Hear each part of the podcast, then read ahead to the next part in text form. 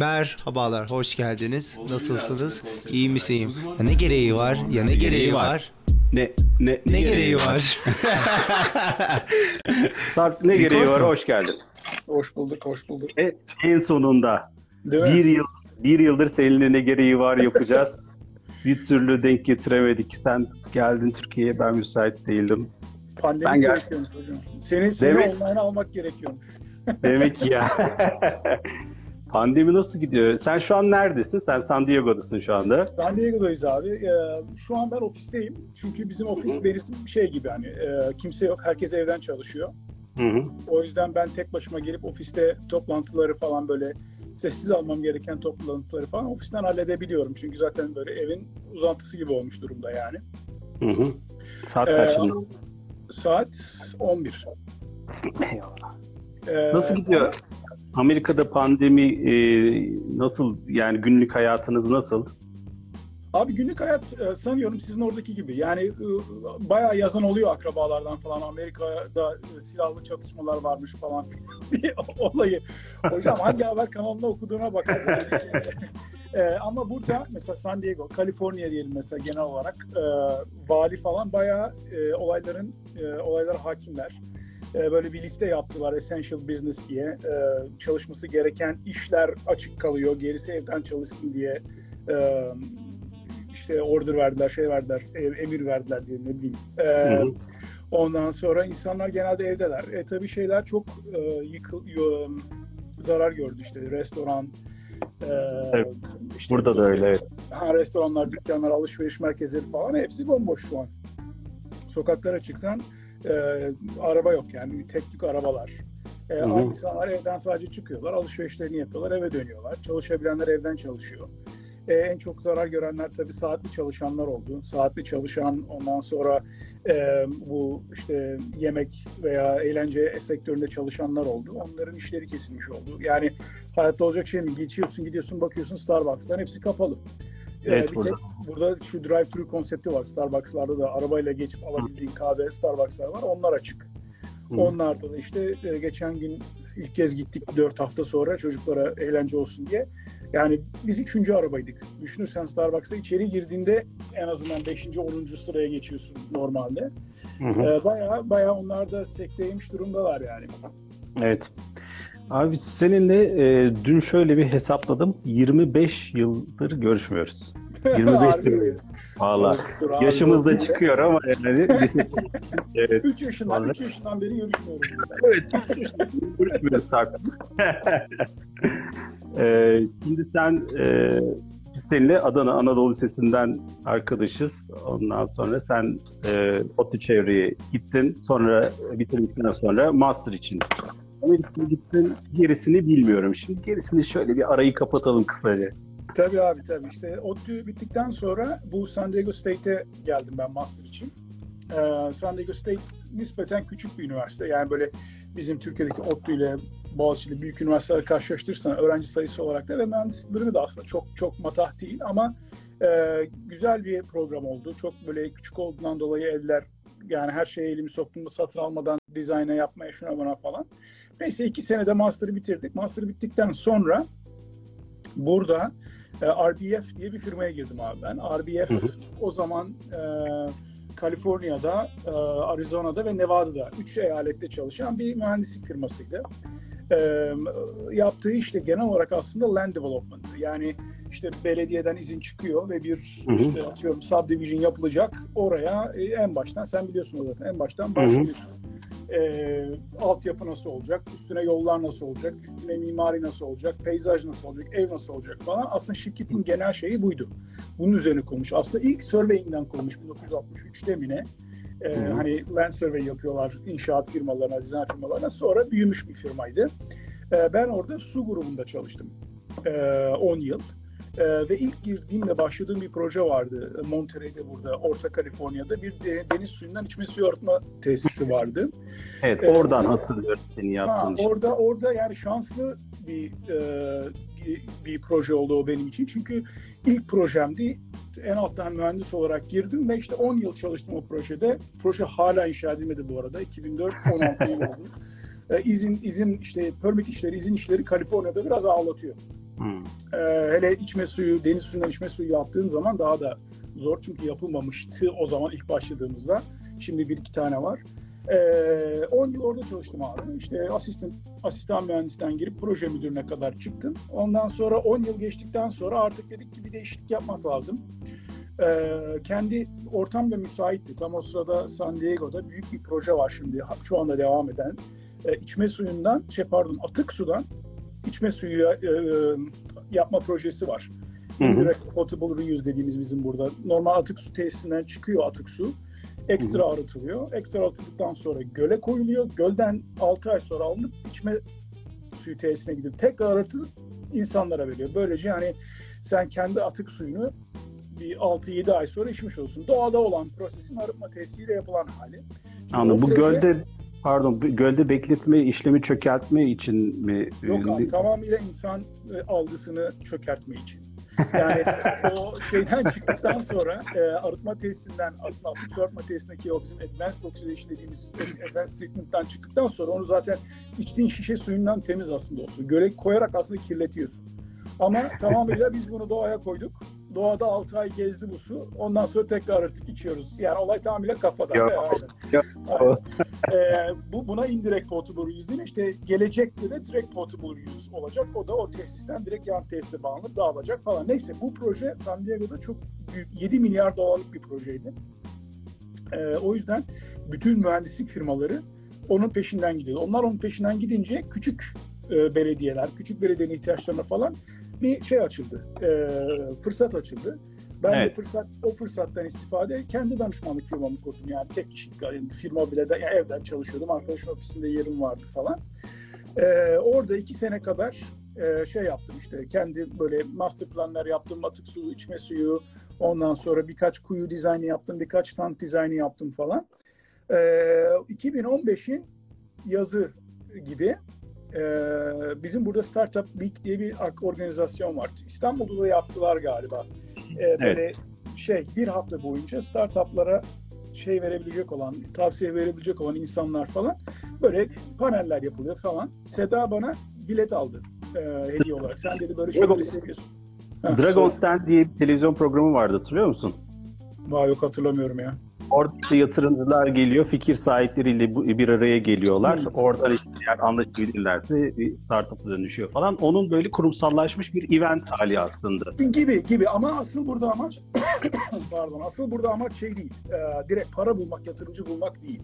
Hmm. Buradaki bu Startup Week San Diego'daki amaç e, böyle startup e, e, daki insanları, komüniteyi bir araya getirip ondan sonra mesela işte değişik değişik trackler oluyor. Kimisi fikrim var nasıl hayata geçirebilirim? Onlara yönelik paneller oluyor. E, fikrim var hayata geçirdim nasıl scale ederim, nasıl büyütürüm ve yönelik panel oluyor. Şirketi satma aşamasındayım kime nasıl en karlı satarım diyenlere ayrı track oluyor. Böyle e, yani hakikaten bizim buradaki şehir merkezinde yüzlerce toplantı oluyor bir haftada. Ya bu sene yalan oldu da e, böyle her sene katıyorsun. Böyle senin dediğin gibi bir işte ona geleceğim şimdi. Orada bir tane Shark Tank, Mac Shark Tank vardı. Yani şöyle bir tane web sitesi kendi şeyini promote etmek için e, bir tane böyle panelist koymuş. Dört tane adam koymuş paneliste.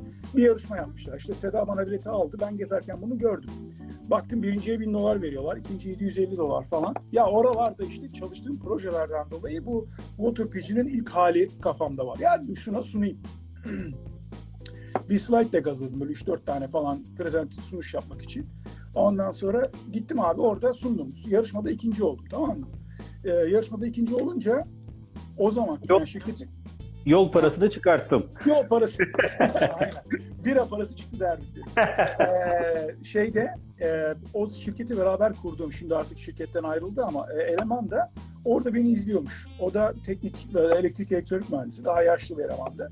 O da o sırada onu izlerken bana kartını verdi. Ama o sırada bende hala böyle bir şey yapma fikri yok. Yani o sadece bir yani eğlencelik fikir. Ama böyle 3-4 ay sonra böyle masayı topluyorum. Ha herifin kartına denk geldim tekrar. Ya şunu bir arayayım bakayım ne olacak falan. Elemanı aradım bir lunch yaptık. Ee, öğle yemeği yedik. Öğle yemeği yiyince böyle iki saat muhabbetten sonra ya bunu bir hani deneyelim. Onun da o da danışmanlık yapıyordu o aralar. Benim de vaktim vardı. Böyle haftada bir iki buluşup fikri ne kadar geliştirebiliriz? Nasıl e, daha ileri gider mi? Olur mu? Olmaz mı? Böyle onu geliştirmeye başladık. 2016'nın sonunda yani bu dediğim şimdi mesela 2015'in 2016'nın başına geldik burada. 2016'nın Al- e, Haziran'ı Temmuz'u gibi dedik ki tamam bu o yani bunun potansiyeli var. Bunu nasıl ileri götürebiliriz? Öyle olunca da bizim burada Evo Nexus diye Güney Kaliforniya'nın en büyük e, kuluçka deniyor galiba. Kuluçka Evet. şeylerinden biri burada.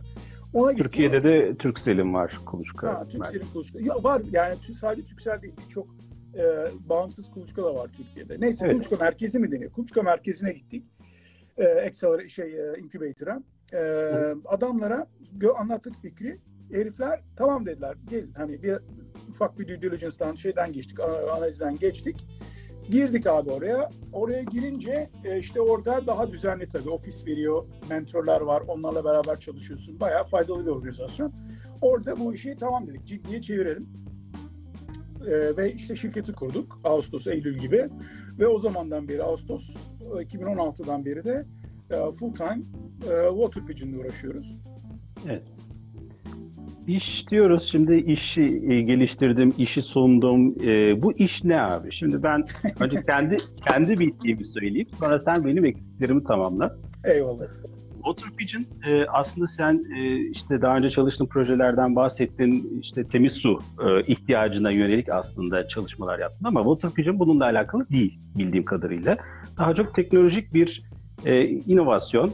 E, oradaki e, Türkiye'de de e, aslında su e, okuma cihazları, su ölçüm cihazları e, e, işte manuel, e, analog e, cihazlar. Bunların üzerine bir kamera yerleştiriyorsun ve e, oradaki sayıları dijitalleştirerek ve e, bir şekilde bilmiyorum hani e, nasıl paylaşıyorsun bir yerle o bilgiyi ama anlık olarak e, su tüketiminin hem e, kullanıcının hem de işte e, o sa- sağlayıcının, belediyenin e, anlık olarak bu, bunları takip edebilmesini sağlayan bir sistem olduğunu biliyorum. E, bu kadar kaba taslak biliyorum. Şimdi e, söz sende. Yok, gayet gayet mantıklı. Dur ben sana şeyle örnekle göstereyim hatta. Evet. Evet, konuğum gitti şu an. Konuğum. E, Sevgili Tavan, e, neler? Bak hocam bu ve buradaki sayaçları tipik sayaçların bir tanesinin yüzü tamam mı? Bunu Evet. geliyorlar ayda bir. San Diego'daysan iki ayda bir okuyorlar Hı analog olarak. Sana faturayı gönderiyorlar. Aynen buradaki Şundan- de. Şundan Amerika'da böyle manuel okunan yaklaşık 70 milyon sayaç var. Evet. Bu okumanın tek sebebi var genel olarak su faturasını oluşturmak.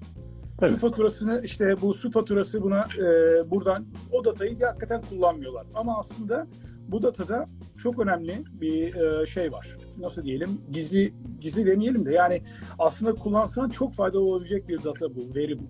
Şu e, şu açıdan bizim taktığımız, bizim bizim Pigeon'ı taktığımız evlerde e, bir gün içerisinde kaçak var mı, yok mu? Bunu ev sahibine ve belediyeye söyleyebiliyoruz. Amerika'da her yıl mesela evdeki kaçaklardan 1 trilyon galon yani yaklaşık 4 trilyon litre su boşa gidiyor hocam.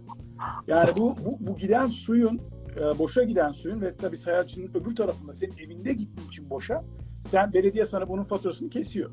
Bu suyun e, gideri ederi yaklaşık 4 milyar dolar. Bunun üstüne bu suyun evlerde yaptığı hasar ve sigorta şirketlerinden alınan para 6,5 milyar dolar her yıl.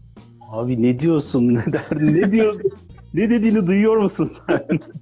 İşte fırsat büyük bir fırsat aslında. Şimdi biz ne yapıyoruz abi? Bu, bu yani biz niye bir alternatifiz? Şu yüzden. Şimdi bunun gördüğün analog, bunun altında da böyle çinko bir suyun geçtiği yer var. Bunu alıp otomize etmek yaklaşık sayaç başına sistemin büyüklüğüne göre 300 ila 750 dolar arasında. Çünkü Amerika'da iş gücü çok pahalı. O oraya gidecek işte tesisatçı bunu çıkaracak, yenisini takacak, bunun dijital versiyonunu takacak. O dijital versiyon bir e, network'ten ağdan konuşacak, o ağ network kurulacak falan derken yıllar geçiyor ve bu iş bir türlü yapılamıyor. Bu da zaten belediyelere ve su idarelerine korkutucu geliyor. Yapmıyorlar e, şey açısından. Yani para hem çok para hem çok uzun proje. Mesela San Diego'da bak 274 bin sayaç var San Diego'da. San Diego bunları alıp şu anki mevcut teknolojilerle otomize etme yoluna gitti. Şu an 8. yılda tahminimce bir 60-70 milyon dolar harcamıştır. Ve proje şu an durmuş durumda. Böyle garip bir e, şeye e, e, yani belediler projenin yönetimini ve şu an hold'da durdur proje. Yani o yüzden mevcut sistemlerle bunu yapmak çok zor. Biz ne yapıyoruz? Biz abi sayaca dokunmuyoruz bile. Gidiyoruz bizim bu nest diyoruz, yuva. Yani water pigeon olunca, su güvercin olunca bütün e, düşün tahmin edersin ki espriler, isimler her şey kuş Evet. etrafında. Bunu bunun üstüne yapıştırıyoruz abi sağda. Hı hı. Bunu yapıştırdıktan sonra asıl şeyin kalbi, e, teknolojinin kalbi bunun üstüne gidiyor ve kapanıyor. Şöyle kapat, Evet. kapanmış hali. Burada yapılmışı var. Bunu ben bu yani bütün installation, bütün takım şundan ibaret. Yani sayaç başına çok komplike bir ortam yoksa 2 dakika, 3 dakika, 4 dakikada alıp şu aleti, şu analog sayaçtan datayı okuyabilir hale geliyorsun. Bu ne yapıyor? Bu alette şöyle içini göstereyim sana. Bu aletin içinde kamera var. Fotoğraf çekiyor. Ee, arkasında şurada modemi, şurada anteni. Ee, pille çalışıyor. Fotoğraf çekiyor. Mesela günde 6 kere fotoğraf çekiyor. Senin günlük su kullanımını kuadrantlara bölüyor. Sabah 6, 12, akşamüstü 6, gece 12. Bir de gece 2 ile 3 arasında bir fotoğraf, çek- iki fotoğraf çekiyor. Evde kaçak var mı yok mu? Şimdi ne oluyor? Bu datayı fotoğraf olarak toplamış oluyoruz. E cep telefonu hattından e, buradaki cep telefonu sağlayıcılarıyla konuşuyoruz. Bu datayı bizim e, buluta Evet. çok hikmetine çok şey etmeden cloud'a atıyoruz. Hı hı. Ee, o- orada da hocam OCR teknolojileriyle işte bu aynı doküman tarar gibi şu gördüğün rakamları Evet. dijital rakamları Dijitalleştiriyor. Ondan Evet. sonra onu belediyeye veriyoruz. Benim müşterilerim belediyeler. Ben insanlara, evdeki kullanıcılara satmıyorum teknolojiyi. Çünkü bu sayaçlar belediyelerin sayacı. Ona sana mesela sen istesen sana bunu takacağız desek gidip benim belediyeden izin almam lazım. Zaten belediyeden izin alsam sana bir tane satacağım ama belediye 200 bin tane satarım. Amaç bu yani. Ee, böylece data geliştirmiş oluyoruz. Şimdi amaç, şirketin genel amacı bu hardware, bu parçayı, elektronik aksamı satıp bundan para kazanmak değil aslında. Çünkü e, o olay e, nasıl diyeyim hani böyle düşük marjinli malzeme sat, malzemeden para yap, data sat, datadan para yap, satımdan yani data delivery'den para yap belli bir yere kadar değer sağlıyor şirkete. Asıl değer bu sayacın içinde çıkan datada. Yani bizim şirketin geleceği o datanın nasıl kullanılacağı. Ee, buradan da mesela birkaç örnek vereyim. Mesela işte demin bahsettiğim evdeki sayaç, e, sana taktık senin eve ve sen de evde e, slab leak concrete, e, ev tabanından gelen borularda ya da duvardaki borularda Türkiye'de betonarmede ufak bir kaçak var. Senin haberin yok içeriden duvar ıslanıyor mesela. Sen görmüyorsun. E, ne zaman bu ortaya çıkıyor? 5 ay sonra senin duvar böyle dökülmeye başlayınca çıkıyor. Ondan sonra işte kaç bin lira olursa onun maliyeti. Şimdi burada iki taraflı şey var. İki taraflı bir e, nasıl diyeyim e, kullanım alanı var. Bir, sana söylüyorum. Senin duvarın çökmüyor. Sen hemen ona akıp bula, önceden bulabiliyorsun. İki, ben sana onu söyledim diye e, sigorta firması atıyorum 500 liraya o duvarı tamir ettiğin zaman sen 500 lira masraf ediyor. Yıkıldığındaki 2000-3000 lira masrafı olmuyor. Şimdi bu en basit anlamda datanın, verinin kullanımı. Yani kaçağı yakaladın ve önledin. Şimdi bu şuradaysa bunun üstüne eklenebilecek bir sürü data layer'ı var, veri e, kısmı var. Nasıl mesela?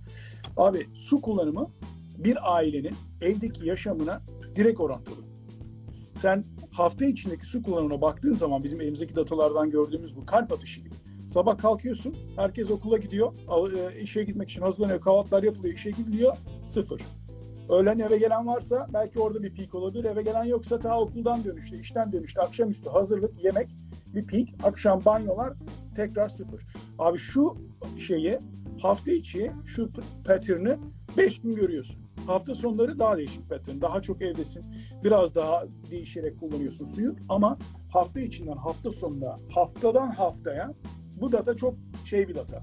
Ee, nasıl diyelim işte heartbeat yani böyle kalp atışı gibi insana özel, Hı hı. aileye özel, eve özel bir data. Ondan sonra bir bakıyoruz abi.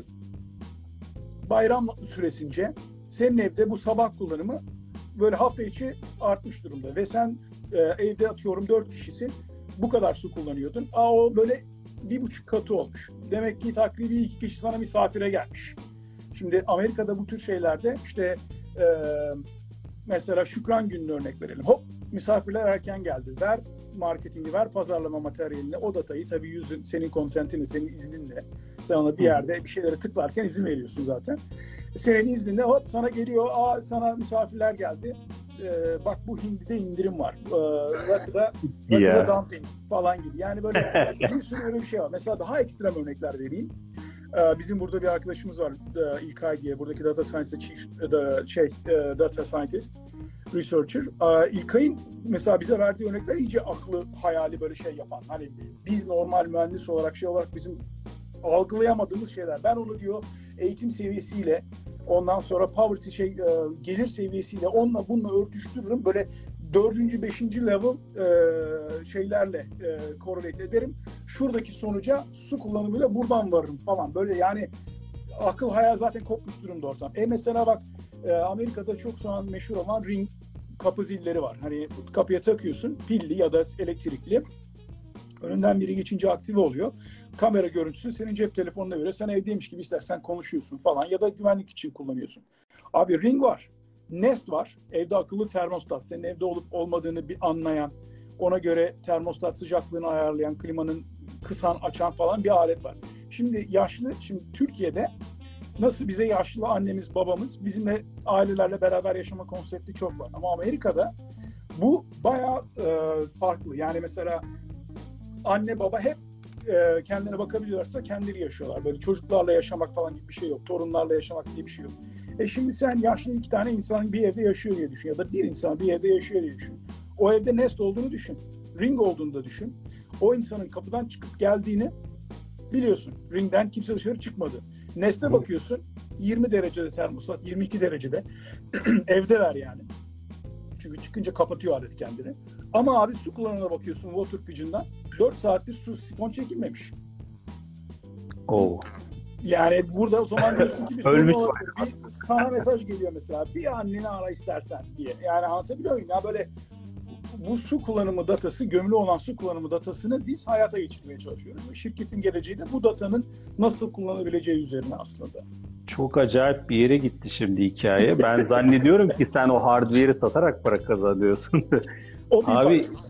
o bir parçası. Peki ben şimdi e, şunu çok merak ettim. Yani bu datayı e, kim alır? Tamam kim alırı anladım ama hani sen e, şu anda bu datayı e, kullanıcıların izniyle birilerine satıp bir- oradan bir gelir elde ediyor musun yoksa bu uzun vadedeki planın mı? Bu uzun vadeli plan. Çünkü Ha. bu datanın eee, şimdi önce bu datayı kim alır onu sonra cevap verelim.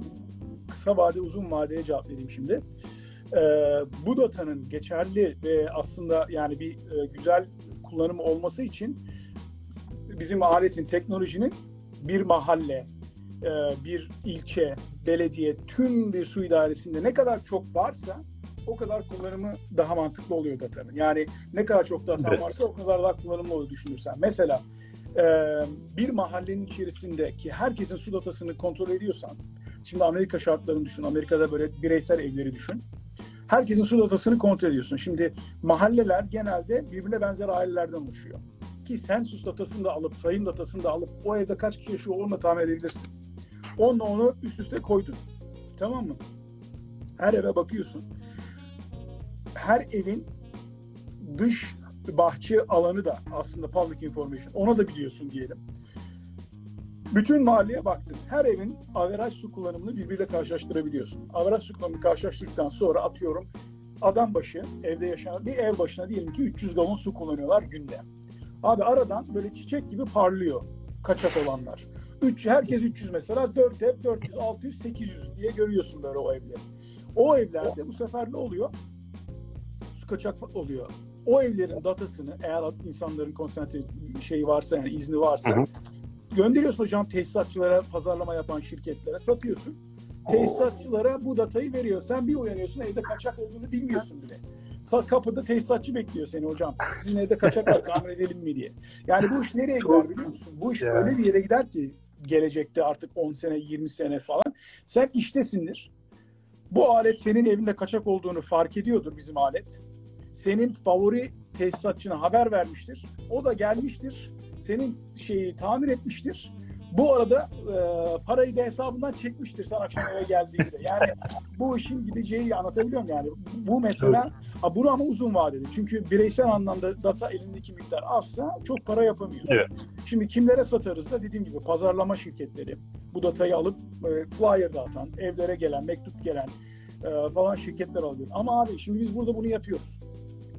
Ne oluyor? E, burada şu izleyen 12 milyon kişiden e, ço ço çoğu şey yapacak. Ya, evlerinde e, bir sonraki Instagram hesaplarında işte baktığında aradaki reklamlar e, startup çıkacak. Efendime söyleyeyim e, Evet. su sayacı çıkacak. Değil mi? Yani bu Aynen. datayı e, şey bile alır. e, Facebook bile alır. Google bile alır. Anlatabiliyor muyum? Çünkü e, dediğim gibi normal data scientist olmayan bir insanın tahayyül edemediği data verilerle üst üste koyarak layer ediyorlar abi ve ondan farklı sonuçlara varıyorlar.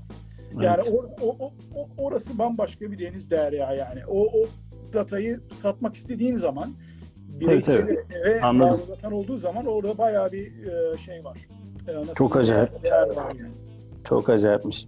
Peki ben şunu merak ediyorum. Sizin bu e, cihazı taktığınız yerden çalmıyorlar mı?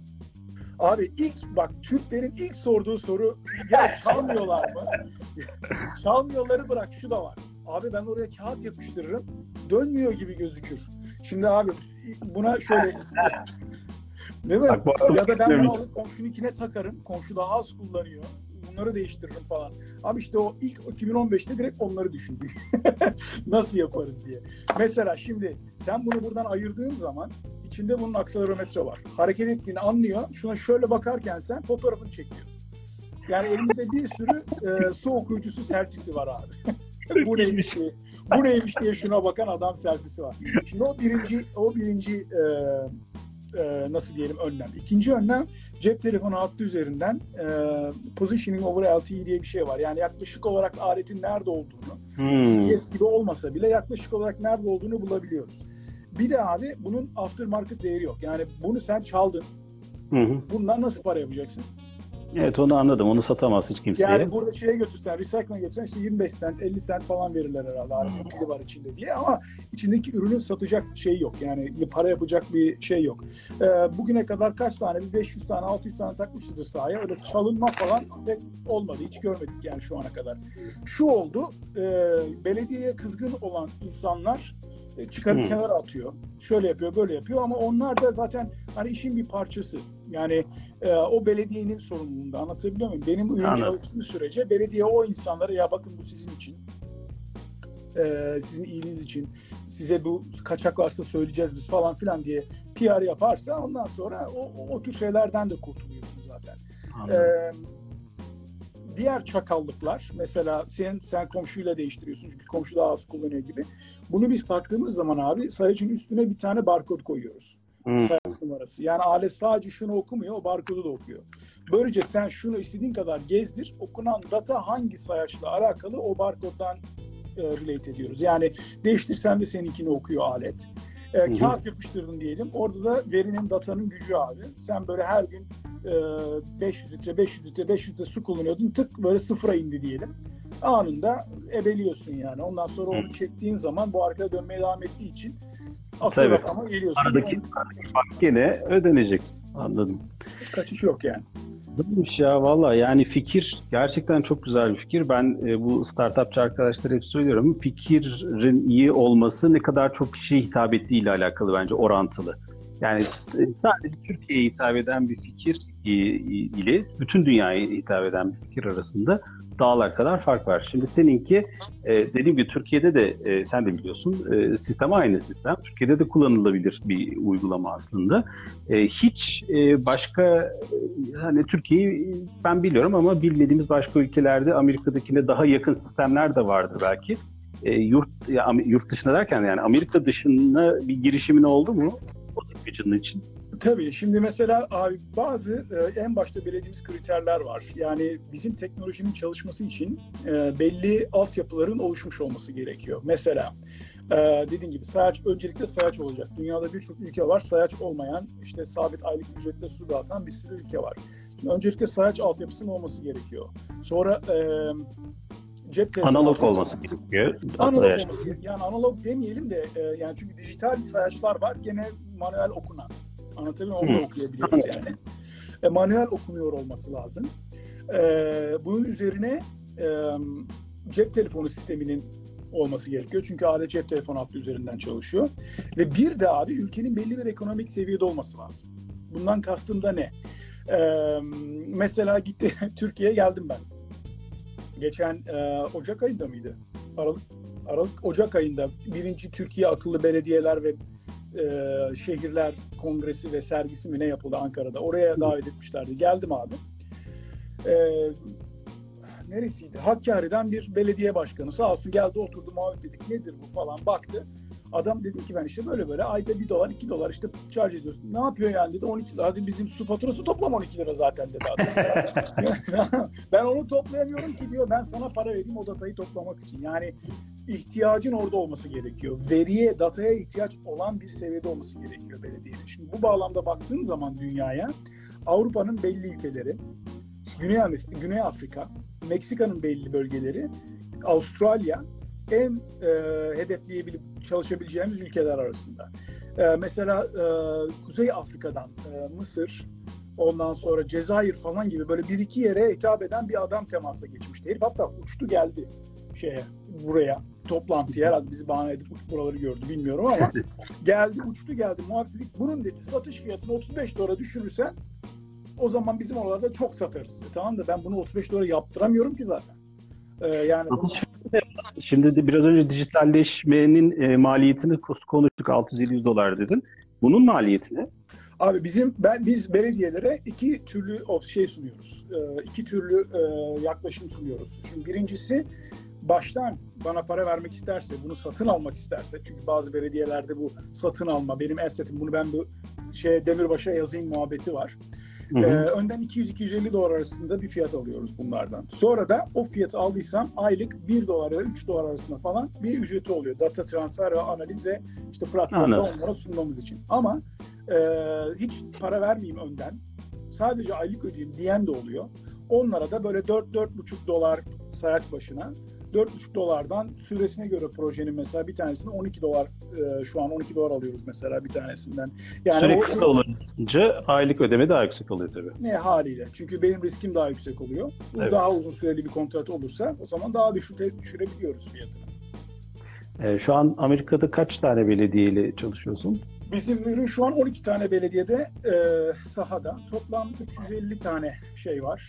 E, 350 tane ünite var sahada. Yani böyle bu 12 belediyeye 150, 75, 15, 10, 20, 30 şeklinde dağılarak koyduğumuz 100, 350 ünite var 12 belediyede.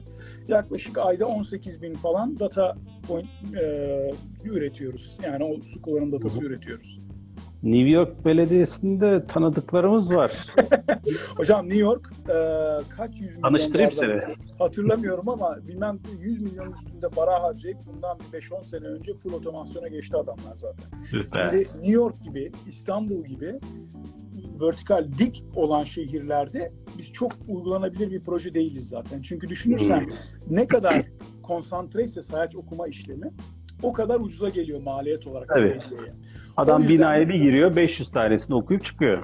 Aynen. Ben Türkiye'ye geldiğimde bundan iki, iki buçuk sene önceydi herhalde. Enerji ile görüşmüştüm.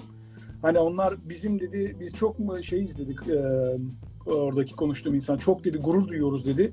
4500 tane dedi sayaç okuyucu insana iş e, vermiş durumdayız dedi. Şimdi bir de hani ekonominin o tarafı var. 4500 Hı hı. tane insanın İstihdam işine, var. Amerika'da bu iş biraz farklı. Çünkü sayaç okuyucusunun işini elinden almıyorsun bununla. Belediyeler şunlar bunlar hep e, şeyler. Nasıl diyeyim? E, zaten ellerinde yeterince insan yok çalışacak. O yüzden böyle o sayaç okuyucu oradan işi boşa çıksın da yan tarafta eğitip ben başka işte kullanayım diye yaklaşıyor. Hmm, anladım. Türkiye'de direkt şey bakıyor tamam onu takarsak adamı işten atarız 3 kuruş save ederiz 3 kuruş tasarruf ederiz modunda. Şimdi Anladım. bir de anlatıyordu kadın. Giriyor diyor Gökşe'ye, e, rezidansa. Hı. Bak infrastructure'a bak, altyapıya bak. Rezidansa giriyor. Yakın mesafe okuma aleti var elinde. Sayaçların önünde duruyor şöyle tık tık tık tık tık okuyor mesela atıyorum 600 daireden. 600 dairenin şeyinde alet termal printer çıkartıyor. Şöyle alt tomarla e, Hı hı. fatura duruyor hocam. O faturayı en baştaki sayacın üstünde bırakıyor. Hı hı. Oradan kapıcı o faturaları alıyor. Tek tek. dağıtırken faturaları da dağıtıyor. Şimdi sen ne kadar startup yaparsan yap, ne kadar disrupt edersen et, kapıcının dağıtım şebekesi şeyini kıramayacaksın. Yani. Bunun aynısı Meksika'da var mesela. Meksika'nın hemen bizim komşumuz Tijuana, güney komşumuz. Tijuana'ya gittik. Adamların o bölgede 700 bin sayıcı vardı. Ve saçların hepsi standart, hepsi böyle analog. Muhteşem market dedik, süper harika. Nasıl gireriz? Giremedik. Giremedik çünkü aynı mantık. Kapıcılar yüzünden. Abi kapıcı değil. yani burada evler çünkü yayvan orada Tijuana'da daha köy gibi düşün. Ama abi bin küsür, yüz küsür tane okuyucu var eleman. 15'er 15'er karavanlara biniyorlar. Karavan bunları belli nokta yani minibüs, minibüsler belli noktada bırakıyor. Adamlar sokakta yürüyor, evin önüne geliyor, okuyor, rakamı giriyor, print ediyor, kapıya bırakıyor. Evde de her zaman birisi var. O alıyor abi o faturayı. Markete gidiyor. Marketten belediyeye onu wire ediyor o parayı. 7-Eleven'dan, süpermarketten. Yani böyle online ödeme yok. Posta sistemi çalışmıyor. E ben şimdi bunu otomize etsem ne olacak? Adama faturayı online gönderemiyorum. Mektupla göndereceğiz desem mektup sistemi çalışmıyor. Dediğim buydu işte. Belli altyapıların oturmuş olması gerekiyor belli ülkelerde. Meksika'nın kuzeyinde de olmadı ama Mexico City ve Monterrey, Güney Meksika'da, daha Orta ve Güney Meksika'da potansiyel var. Bakacağız bakalım onlara. Abi şimdi e, senin işi anladık, senin startup'ı e, anladık. Fakat e, birazcık daha başa sarmak istiyorum. Ben senin bu programın tanıtımını yaparken senin için boşuna startup kurusu demedim. Sebebi de şu. E, bir fikrin işe dönüşmesi çok zor bir şey. Yani e, herkesin fikri var ve herkes de böyle mesela senin şu anda anlattıklarını dinleyenlerden belki ulan şerefsizim aklıma gelmişti diyenler o kadar çok o kadar çok Abi aklına gelmişti de bak e, bu adam bunu işe döndürdü. E, orada bir arada e, işte boşluk olan, e, bunun işe dönmesini sağlayan bir melek yatırımcı e, var mıydı sende? Yoktuysa sen bu fikri tamam işte birisiyle tanıştın, onunla e, bu işin açıklarını, işte çakallıklarının önüne nasıl geçebileceğinizi vesaire fikir yürüterek buldunuz, ettiniz. Ondan sonra bu e, ürünün artık üretilebilmesi için prototipinin ya da seri üretime geçilebilmesi için bir e, şey lazım, para lazım sonuçta yani, sermaye lazım. E, işin o kısmını nasıl çözdün? Abi şöyle, e, istersen biraz daha şöyle bir, bir tık daha geriden girelim oraya. Şimdi e, bu e, abi şerefsizim düşünmüştüm konsepti var ya, çok doğru E, ve ben bunu zaten birebir yaşadım. Yani bu benim ilk girişim deneyimim değil aslında. E, bundan e, 2010, 2011-2012 civarında hala RBF'de çalışırken aklıma e, üç fikir gelmişti. Bu üç fikirden ikisini e, hayata da geçirdim aslında. Yani bunlardan bir tanesi mesela Digitour diye bir app'ti. Bu Digitour app'inin olayı da müzelerde e, kendi telefonunu sana audio guide olarak kullanma işiydi. Yani kulaklığını takacaksın, müzede geziyorsun, e, atıyorum Mona Lisa'nın altında küçük bir QR kod var, telefonla tarıyorsun, tık anlatıyor sana bunu. Şimdi Çok gidip güzel. satın al. Şimdi bak fikir güzel değil mi? Hayatı da geçirdim. App'i de yaptım abi. Antalya Akvaryum'da da sattık. Yani Antalya Akvaryumu yılda 1 milyon ziyaretçi alıyordu o zaman. Şimdi kimse gitmiyordur da. Benim hesabımda şu. e, bu app olarak satıyoruz. Bunu işte 1 dolara koysan Apple %30'unu alıyor. %30'unu akvaryuma ver. %35-40'ı da bize kalsın. 1 milyon insandan %5'ini satsak buna 50 bin kişi yapıyor. 50 binden 15 bin 20 bin dolar. Kendi kendini çevirir. Şimdi bak bu kafayla girdik tamam mı? 3 sene akvaryumda bunu run ettik, e, çalıştırdık, e, idame ettik. 3 sene sonra toplam elde ettiğimiz ciro sence ne kadardır? Abi hiç bana sorma sen direkt 17 dolar söyle. hocam. 17, 1, 7, 17 dolar. Şimdi niye abi? Biz bir sürü bir sürü e, şey öğrendik. Bir sürü nasıl diyeyim e, hata öğrendik. E, bir iş modeli, business modeli yanlış girmişiz. Pazarlamaya hakim değilmişim. Yani o bu, o tür şeyleri öğrenmiş oluyorsun. Bir başka şey web sitesi vardı. Productum diye bir web sitesi yaptım abi. Bu web sitesinin olayı da şuydu. Sen konferansa gittin diyelim. Konferansta ne yapıyorlar abi? Daha yeni yeni ama bak daha yeni 2020'de yeni yeni. iki- Çok daha yeni vakte kadar sana CD veriyorlardı ya da USB drive veriyorlardı. Konferanstaki sunumların, paperların, Evet. şeyleri, makalelerin olduğu şeyi veriyorlardı. Şimdi benim konsept şuydu abi. Ben gidiyorum ve profesyonel organizasyonlarla çalışıyorum. Mesela Amerika'da ASC var, e, inşaat mühendisleri için. AWWA var, sucular için. Bunun IEEE var elektrik elektronikçiler için. Bir sürü organizasyon var bu konferansları düzenleyenlerde. Onlara gidiyorum abi bu web sitesinin e, anlaşmasını yapıyorum. Olayım onların konferanslarını host etmek. Yani şu şekilde sen şimdi kendi e-mail adresinle gittin bir konferansa katıldın. O konferansla benim de anlaşmam var. Sen kendi e-mailine gelip benim web siteme girdiğinde database'ler bağlı olduğu için konferansa adım attığın gün sabah 8'de o konferansın bütün şeyleri, e, dokümanları senin telefonundaki bir app'te ya da web sitesinde sana açılıyor. Ondan sonra sen dinlerken abi altına not alırsın, şöyle yaparsın, böyle yaparsın, yazara mesaj atarsın. Hatta videoların varsa videoları çeker, videoları o şeylere koyarız ve bu asıl buradaki yine kritik olan şey de bütün bunların e, aratılabilir modda olmasıydı. Yani şimdi ne oluyor? CD'de var çok güzel bütün makaleler CD'de duruyor. Sen de diyorsun ki abi biz bir şey dinlemiştim orada alakalı vardı.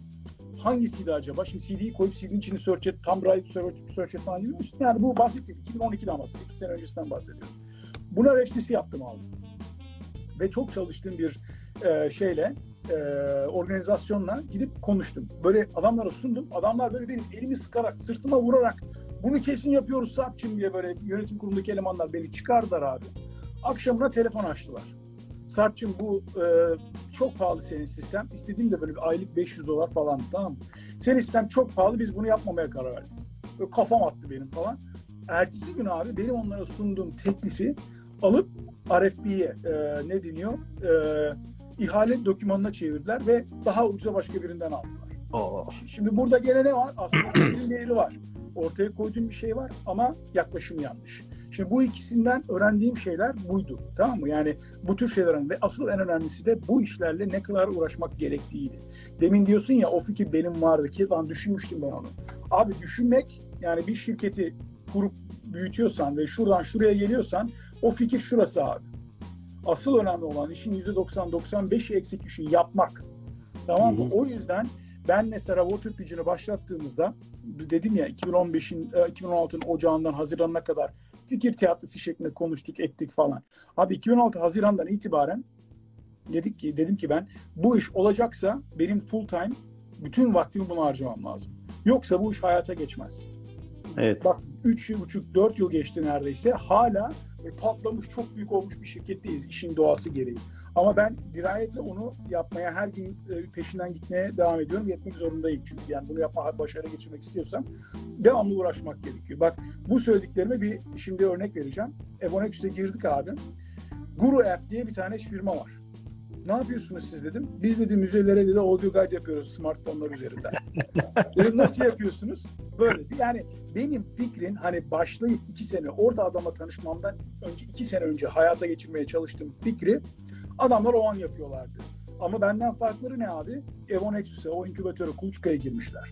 O Hmm. Kuluçka'nın yönetim kurulundaki bir adam San Diego Balboa Park'taki bizim buradaki bir park var. içinde 17 tane müze var. Onun yönetim kurulu üyesi abi.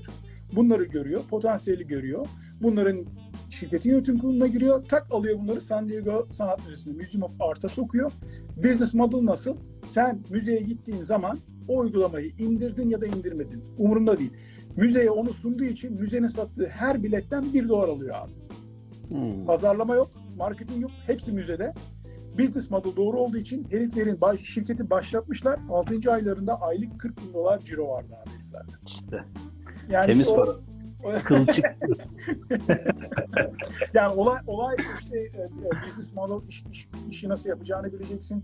Çok çalışmak lazım. Bütün bunların olması gerekiyor. Fikirden şeye geçmesi için, hayata geçmesi için. Şimdi bir sonrakine döneyim.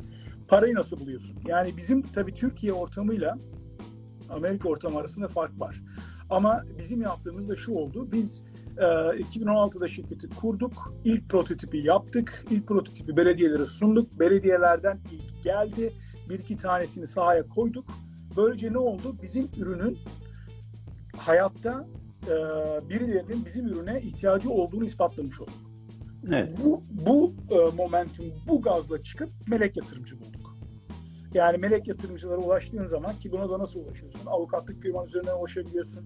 İçinde bulunduğun kuluçka ya da akseleratoörlerin bağlantılarından buluyorsun. Ve bulduktan sonra onun arkadaşı, onun yani network'ü genişleterek melek yatırımcılara ulaşıyorsun. Ee, Oradan gelen parayla da dediğin gibi işte ne oldu? Gittik mühendis e, şey yaptık, işe aldık yani kontrakt ettik. Taşeron, dizayn yaptırdık, ürünü geliştirdik, bir sonrakine gittik. Yani o ilk para gelişi gene belli bir e, proof of concept yani şeyle gelişiyor. Olayın hayata etkisi var mı? Senin ürüne hakikaten birinin ihtiyacı var mı? E, bu işi yani ha, ve dur bir şey şunu söyleyeceğim. Web sayfası, Hı. aplikasyon, hardware ne yapıyorsan yap. Eğer prototipi dişini sıkıp prototipi yapıp prototipi yaptıktan sonra hayata geçirebiliyorsan ve bir kişi, iki kişi, yüz kişi, bin kişi ona ilgi görüyorsa ondan sonra para bulmak çok daha kolay. Tamam. Sadece fikre para bulma işi ancak seri girişimci olduktan sonra oluyor. Yani yaptı mesela şimdi e, neydi E, gitti gidiyor yapan ve satan babalar ya da yemek sepetini yapan babalar şimdi o adam bir sonraki şirketi kursa sırada bir sürü insan var adamın kucağına parayı koyacak. Yani o, o next level o ilerisi. Ama sen ilk kez girişiyorsan e, bir şey yapıyorsan o zaman dişini sıkacaksın yapacaksın. Demo edeceksin, test edeceksin. Oradan aldığın feedbackle, bildirimle bu sefer para bulmaya çalışacaksın. Evet. Yani prototip aşamasına kadar sonuçta kendi imkanlarınla e, gi- gitme gittiğini anlıyorum. Ve şu full time çalışma konusunda da gerçekten kesinlikle katılıyorum. Çevremdeki startup e, işte acemilerinin e, hepsinde böyle şey bir iş yapıyor. Akşam işte e, bir şeylerle uğraşarak onun bir yere varacağını zannediyor. Kesinlikle abi. Yani hani eğer e, full time bir şeye e, zaman ayırmazsan onun böyle bir noktaya gelmesi neredeyse imkansız. Bak ama burada orada kritik bir şey var. Şimdi şu dedik ya belli bir sahaya çıkardığın prototipe ulaşma aşaması var ya.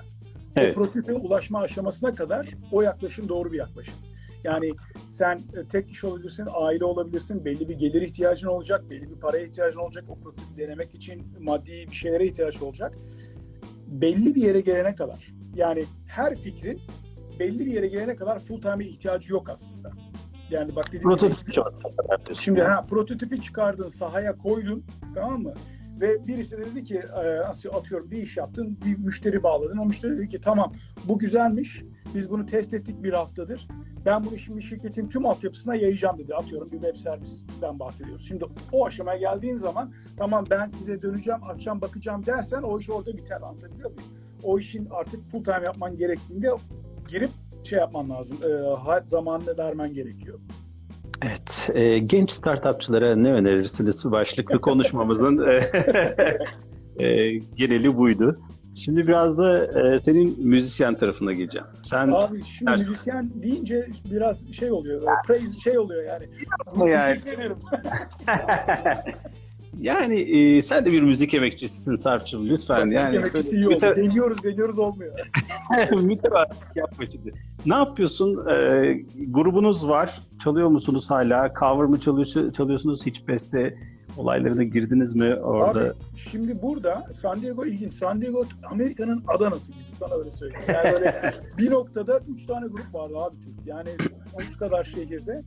Ee, bizim benim çaldığım grup ilk çaldığım grup Disoriente. Disoriente e, benden önce tabii yani ilk kuranlar işte bizim Can Cem İnanç e, Çağlar ilk onlar kurmuşlardı. E, iki tane güzel çok güzel beste vardı Cem'in yaptığı. O bestenin üstünde daha çok böyle cover ama coverları da hani birebir cover çalma modu değil de 3-5 ekli çıkart. Böyle hani Amerika'dayız batı ezgisi sok. E, mutlaka e, beşli power chord bas, a, jujun yap. E, onun üstüne sonra 9-8'lik çal falan gibi böyle hani işte git geldi e, de coverlar yap. Çal şeklinde takılıyorduk. E, o grubun yapısı zamanla değişti. İşte Çağlar gitti, İlkay geldi. Ben böyle onlara daha çok şeyde yardımcı oluyordum başlarda. E, organizasyon gibi hani şurayı ayarladım size burada çalalım. Türk Derneği'nde çalın, o eventte çalın, şöyle yapın, böyle yapın diye. Zamanla ben ritim gitar olarak hani gruba dahil oldum. E, ve hala da işte o oluşumdan kalan şu an iki kişi miyiz? Çünkü insanların hani iş, güç, hayat, taşınma, şu bu falan derken gruplar bayağı grubun yapısı değişti. Diğer e, iki tane daha grup vardı. Kali Turkay'la e, ah, Turkuaz mıydı? Turkuaz yani arkadaşlar herkes böyle bir sürü müzik yapan insan var. Çok güzel yani kaliteli müzik yapan bir sürü insan var. Onlar şimdi mesela e, onun iş güçten onlar dağıldı. Şu an grup olarak bir biz varız. Biz de 3 aydır bir araya gelemedik. Öyle düşün. Ama mesela Noyan diye bir arkadaş var burada. Adam one man band. Yani şey e, her hafta çıkıyordu düzenli pandemiden önce program yapıyordu falan. E, yani bayağı ortamda şey var, kabiliyet ne denir, yetenek var abi San Diego'da. Bizim de dediğim gibi benim bu ofisin arkası stüdyo. E, götürün göstereyim Güzel. istiyorsan seni. Aynen. Alet, Ayrıca getirelim seni alet, alet edevatı buraya kurduk abi. Böyle warehouse, garaj gibi bir yer var. Oraya kurduk. Aa, süper. E, bu dediğim mesela Karaturka'daki ayrılanlar edenler falan Karaturka'nın bir kısmı, Disorient'in bir kısmı birleşti. E, şimdi böyle 5-6 kişilik bir grubuz. Bir araya gelebildiğimiz sürece çalıyoruz. E, ama işte çok çalışan var. E, yeni bebeği olan var. E, bir sürü sebepten dolayı dediğim gibi şeyden önce zaten pandemiden önce böyle ayda bir falan anca bir araya geliyorduk. E, şimdi zaten kimse bir araya gelmiyor. E, ama deniyoruz, kasıyoruz bakalım yani. Ha, Sarp'cığım teşekkür ederim ee, ne gereği vara konuk olduğun için. Ee, yani startup e, üzerinden gittik ama biz seninle çocukluk arkadaşıyız daha. Bir sürü bir sürü sohbet ederiz ama Aynen, aynen. Yapılan araştırmalar e, bir sohbet programının 20-25 dakikadan sonra dinlenmediği ya da seyredilmediğini gösteriyor. Bu süreyi fazlasıyla geçtik zaten. Kaçırdık diyorsun şeyleri. Çok hemen takip ediyorum. Bak yavaş yavaş azalıyor şu anda ama 10 milyona düştü şu anda. Çok teşekkür ederim. Rica ederim Evet. abi. Kolay gelsin sana da. Sana da kolay gelsin. Ee, çok tekrar görüşmek üzere. Kapatamadım. Tamam, Türkiye'ye geldiğimde haber veririm ben sana. Yüz yüze de yaparız. Yapalım. Ee, şimdi bunu ben YouTube'a koyacağım. Ee, bir de Spotify'a da koyacağım. Spotify versiyonunda bir müzikle kapatmış olalım. Hadi sen e, bir parçayı, şu son zamanlarda en severek dinlediğin şarkıyı e, anons et öyle bitirelim. Abi böyle şey oldu ya. Ben şeyi promote edelim abi. Evrencan'ı promote edelim. Çok seviyorum elemanı. Tamam. Ee, en son e, şu e, yeni bir üçlü şey release etti ya görmüşsündür. Morning Coffee. Evet. e, Pri- Prince'e nispet yaptığı şarkıyla bitir abi. Tamam anlaştık. Herkese iyi akşamlar. Görüşmek üzere. Hadi görüşürüz abicim öptüm. Görüşürüz. Bay bay. Down, down, down, dum dum dum dum, dum dum dum. Down, down, down, dum dum dum. Morning. I like to sip. I add some sugar. And I add some milk. My baby loves it. She makes it better.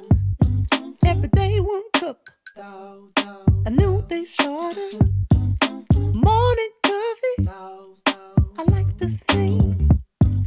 Make some dance moves when I brush my teeth. It's how to get out of it. Warm and sweet, brand new day. Just waiting for me.